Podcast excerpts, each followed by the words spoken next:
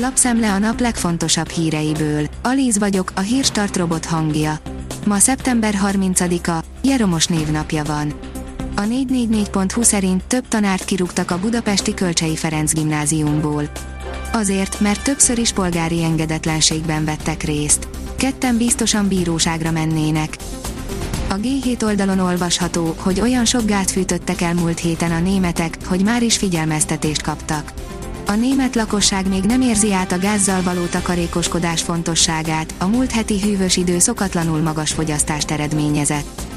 A 24.20 szerint kényszer szabadságra küldik a hivatalnokokat.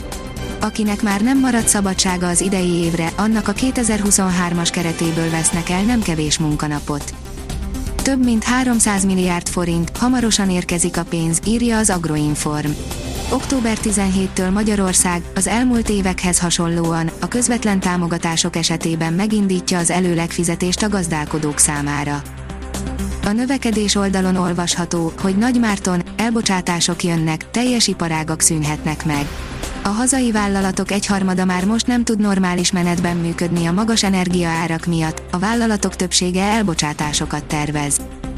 Beleálltak Szalai Ádámba és Szoboszlai Dominikba.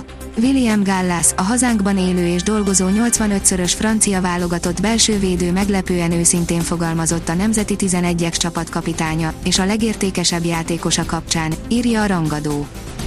Veszélyes kígyót próbáltak elfogni a Semmelweis Egyetem udvarán, de nem sikerült.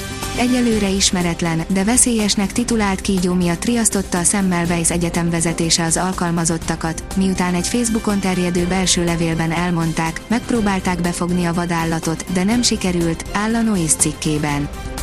A vg.hu szerint brit szakértő az amerikaiak robbanthatták fel az északi áramlatot.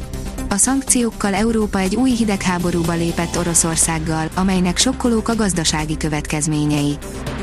Megvan az EU-s energia megállapodás, Magyarország sem ellenkezett.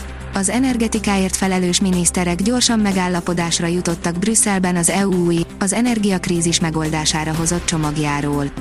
A következő lépés lehet a gázársapka.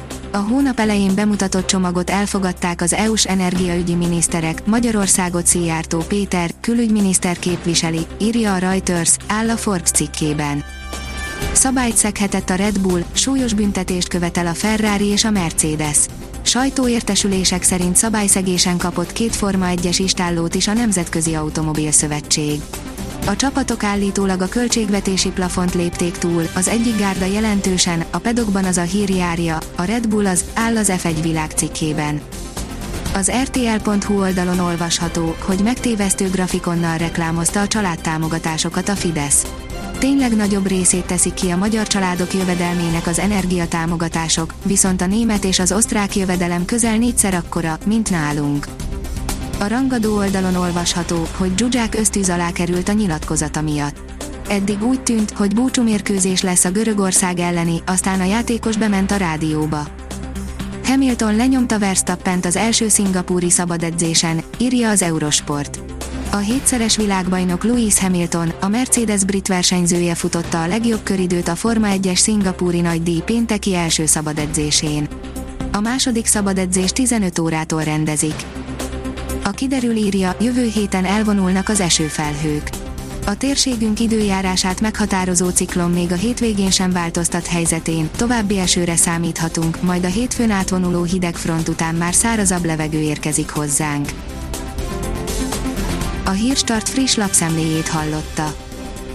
Ha még több hírt szeretne hallani, kérjük, látogassa meg a podcast.hírstart.hu oldalunkat, vagy keressen minket a Spotify csatornánkon, ahol kérjük, értékelje csatornánkat 5 csillagra. Az elhangzott hírek teljes terjedelemben elérhetőek weboldalunkon is. Köszönjük, hogy minket hallgatott!